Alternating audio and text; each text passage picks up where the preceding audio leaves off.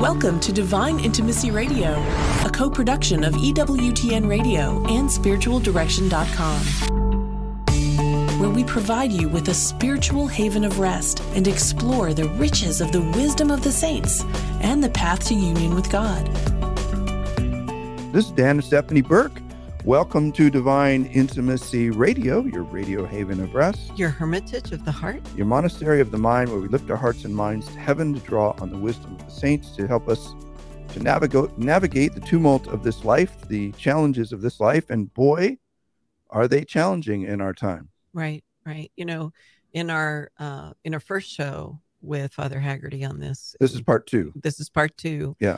Um, that one of the things that I kept thinking about is I don't know how people survive Gosh, in this environment without a prayer life. Right. I don't either. It, it's it's just um, how, how, do you get up every day and hear the tumult, see it, um, understand what's going on, deal with the stresses of uh, you know the economy, the breakdown of the family, um, all the cultural craziness, cultural craziness, the demonic warfare yeah. that has just been unveiled. It's yeah. just out in plain sight. It's not hiding anymore.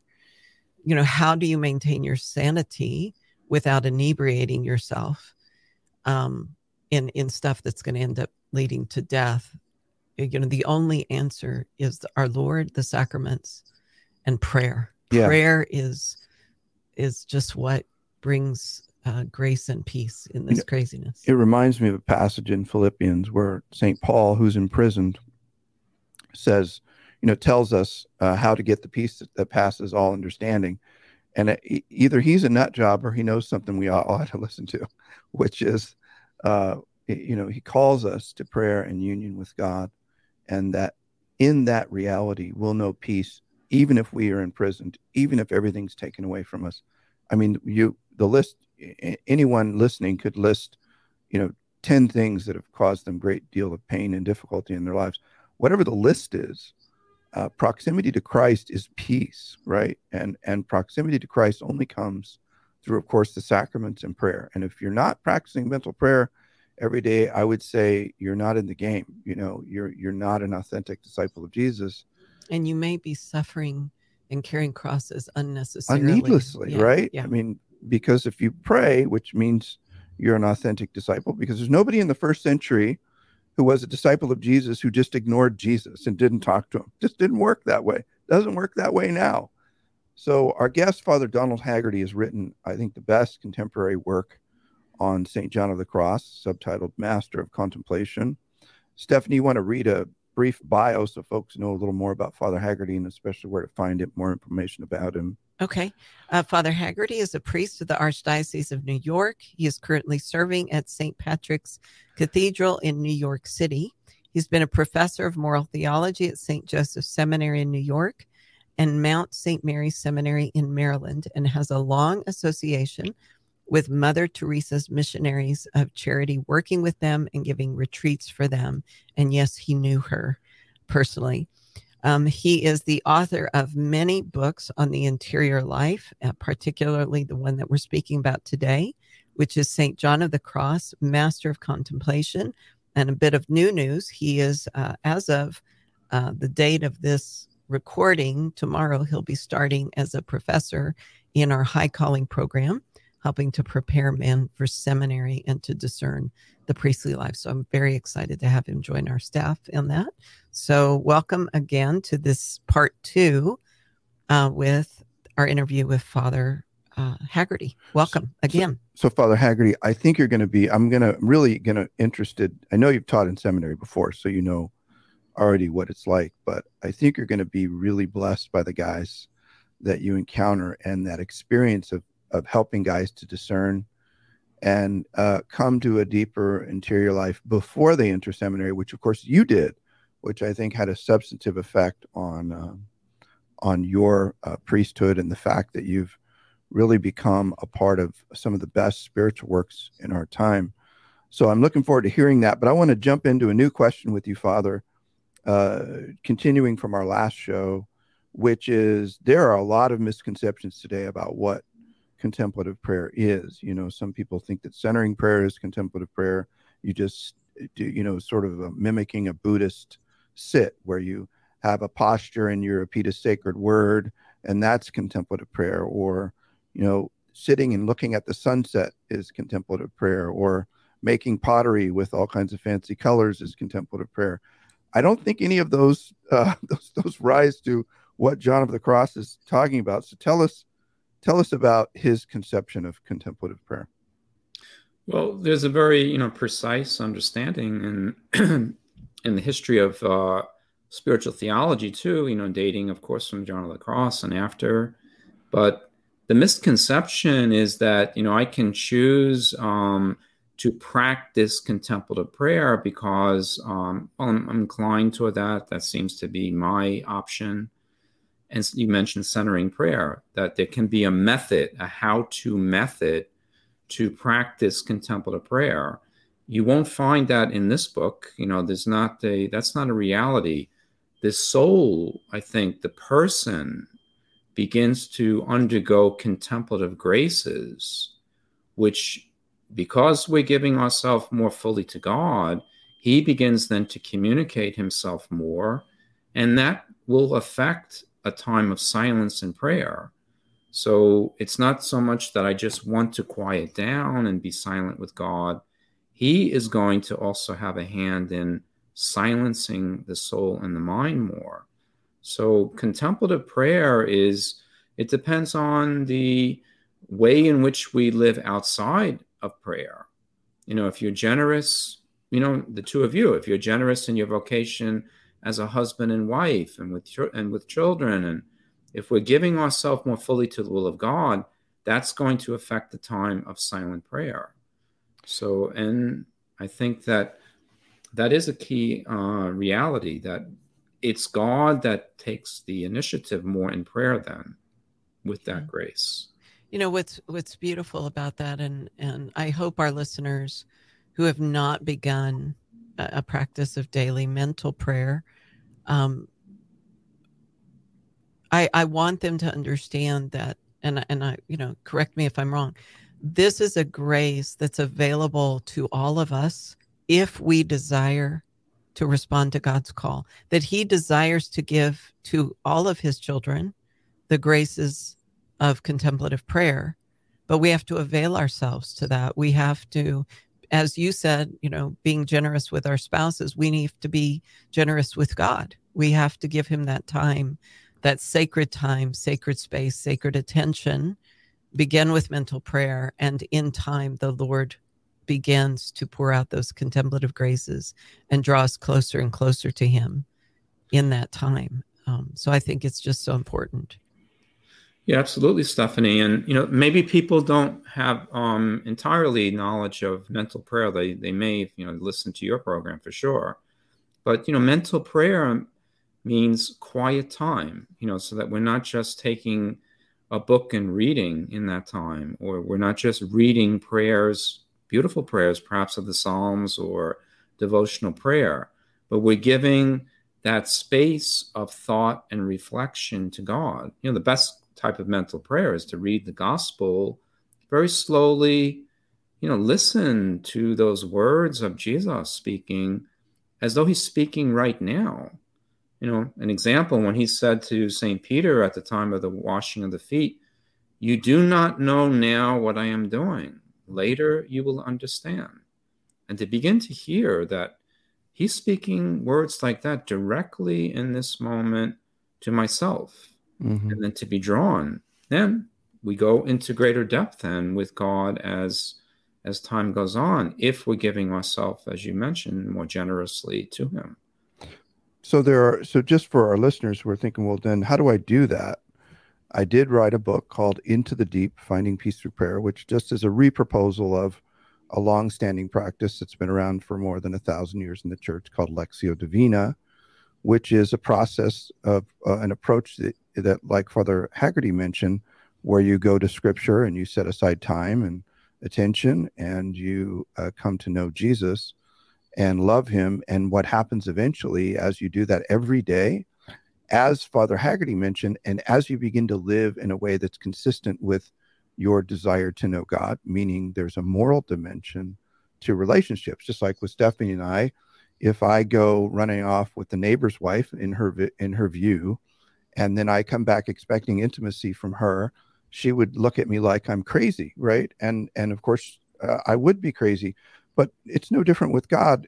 He to become one with him, to draw close to him, we have to honor him both in specific times, like when we go to mass or when we set time for daily mental prayer, which you have to do to make progress in prayer. Regular confession. Regular confession, but also you have to live consistent with that. Uh, and I think that's what's missing, Father Haggerty, from non Christian Eastern spirituality is that moral dimension. And there are other problems there. But there's another challenge in our time which is there's a the popularity of Ignatian prayer can cause some confusion. It's all Orthodox, but in, in, in maybe you could talk to how Ignatian prayer uses the, the term contemplation synonymously with meditation, whereas Carmelite uh, saints use contemplation a little differently.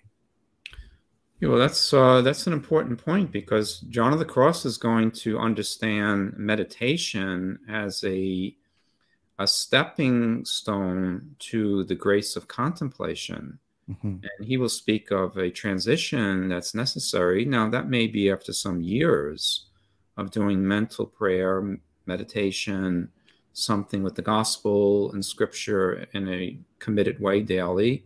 But then in time, God steps in and he quiets the mind, he inclines the person more to to be silent, to be attentive in love to him. John of the Cross loved this expression, a loving attention to him. So it would be like, you know, if you if there was a very great film that came out, you know, on Jesus Christ now, you know, it's a beautiful thing to go to a film and watch our Lord on the screen. It's another thing to be actually with him in the Blessed Sacrament. And this is, in, in a way, the difference between meditation can be very insightful, you know, even if you have a good imagination, great reflections. But to be actually with him, sometimes we're just quiet and we're silenced by the very presence of him and without feeling but that desire to to want to give ourselves to him that becomes then everything so the contemplation is a further step in grace, you know, beyond meditation. Wonderful. So, as we take a quick break, when we come back, we're going to talk about what some of the initial graces of contem- contemplative prayer. Yeah, are, how do you know, you know if, that, so that if you're ready for that transition? Right, right. right. Which so. John makes very clear. So we'll look forward to talking to Father Donald Haggerty, who's the author of St. John of the Cross, Master of Contemplation, when we get back. Hi, friends. We want to personally invite you to check out all of our upcoming retreats here at Avila. Head over to spiritualdirection.com forward slash events or click on the events tab on the top of spiritualdirection.com and sign up now for one of our powerful mini retreats Setting the Captives Free, or Into the Deep, or Divine Intimacy in Marriage. Now, with both live and online options, our mini retreats can be live streamed right into your living room or parish meeting room. Discover why these events sell out time and time again. That's spiritualdirection.com forward slash slash events, register today. There is a growing need for well formed, solid spiritual directors in the church today. The Avila Institute, in collaboration with Heart of Christ Spiritual Direction Program, offers a certificate in spiritual direction for those who feel called to accompany others in their journey towards God. The program is grounded in Ignatian and Carmelite spirituality based on a Catholic worldview and draws on the wisdom of the saints with an emphasis on biblical principles and the new evangelization. This program offers both online and on site classes Discover more and apply today at avila-institute.org. Welcome back. This is Divine Intimacy Radio with Dan and Stephanie Burke and Father Donald Haggerty, who's written, uh, I think, one of the more important spiritual books of our time, St. John of the Cross, Master of Contemplation. If uh, if you have a prayer life and maybe you're struggling a bit, one of the things I found in this book is a great deal of clarity and encouragement regarding uh, treatment about what what hinders our prayer and what hinders our progress in prayer, which John is uh, John of the Cross is a master at revealing. And so before before the break, Stephanie mentioned we would like uh, Father Haggerty to talk about what are the signs indicating that initial graces of contemplative prayer are being granted to a person. Like what what is their life like? You know, what's happening in their life outside of prayer? What's happening inside of prayer that uh, we can understand? Maybe uh, if we shift our prayer a little bit or yield to what God's doing, we can yield to these deeper graces of contemplation. Well, one thing, Dan, to answer that, I think it's it's good to be aware that you know if we ask why is that grace of contemplative uh, prayer given initially to a, a, person who is serious in prayer, and the the basic answer to that is their will has become more aligned to the will of God. So that would be also the most common obstacle if we are refusing, you know, stubbornly something from God uh, if we will not forgive somebody, if we are, you know, deliberately, voluntarily refusing something from God, we should not expect then, you know, a growth in prayer. If we are giving ourselves generously, there are signs that John of the Cross will um, explain in, in two different places in his collected works. And one reality of that too is that he's assuming a person is giving themselves to mental prayer. So the first sign is this difficulty that will take place in doing mental prayer.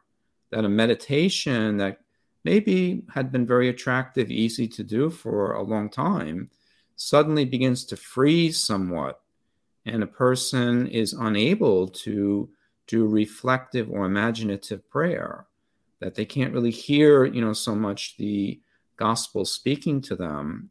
So there is this difficulty in meditation. The imagination seems to turn off. But John of the Cross mentions it's not as though something else in our life becomes much more attractive, but in a general way, that time of prayer is getting silenced by God.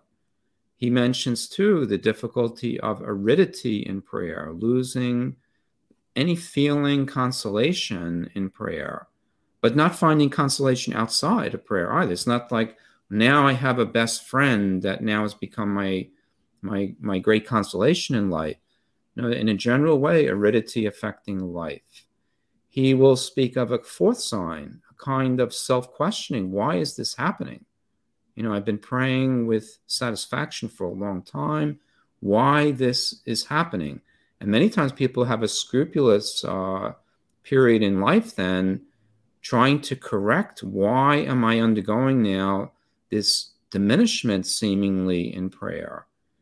And then a fifth sign he mentions is an inclination of the person which should be followed if these signs are present to be quiet, to be silent, to be attentive in that presence of our Lord, to be receptive to Him you know, without trying to seek activity in prayer.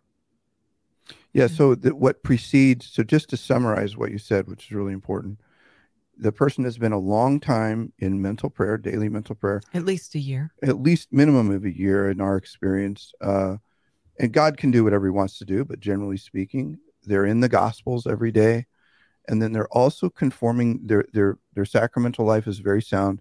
And they're also working to conform their life to God's will in every sphere of their life, right? So all of that's happening.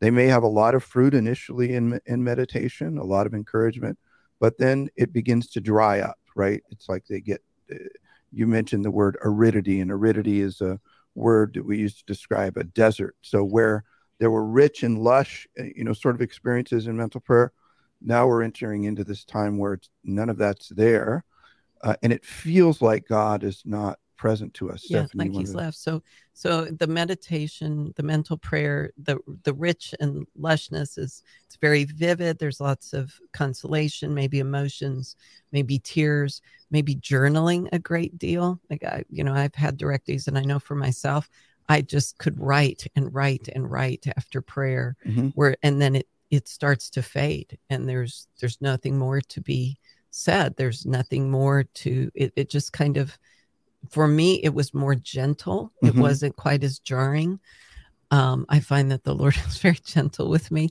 maybe because he knows i need it mm-hmm. and but there was this sense of something's changed something's changed but the desire for God doesn't go away. even though he even though you're not even though it's not as pleasurable if Right. you will as you enter prayer you still want to pray Right. that's right. one of the key signs Yeah, yeah. good did we get the summary right father That sounds very good. And I think a person will come out of prayer wanting God, wanting to delight Him, you know, and even in the trial and frustration of that, they want that much more, you know, to give themselves to God once prayer is over. Wonderful.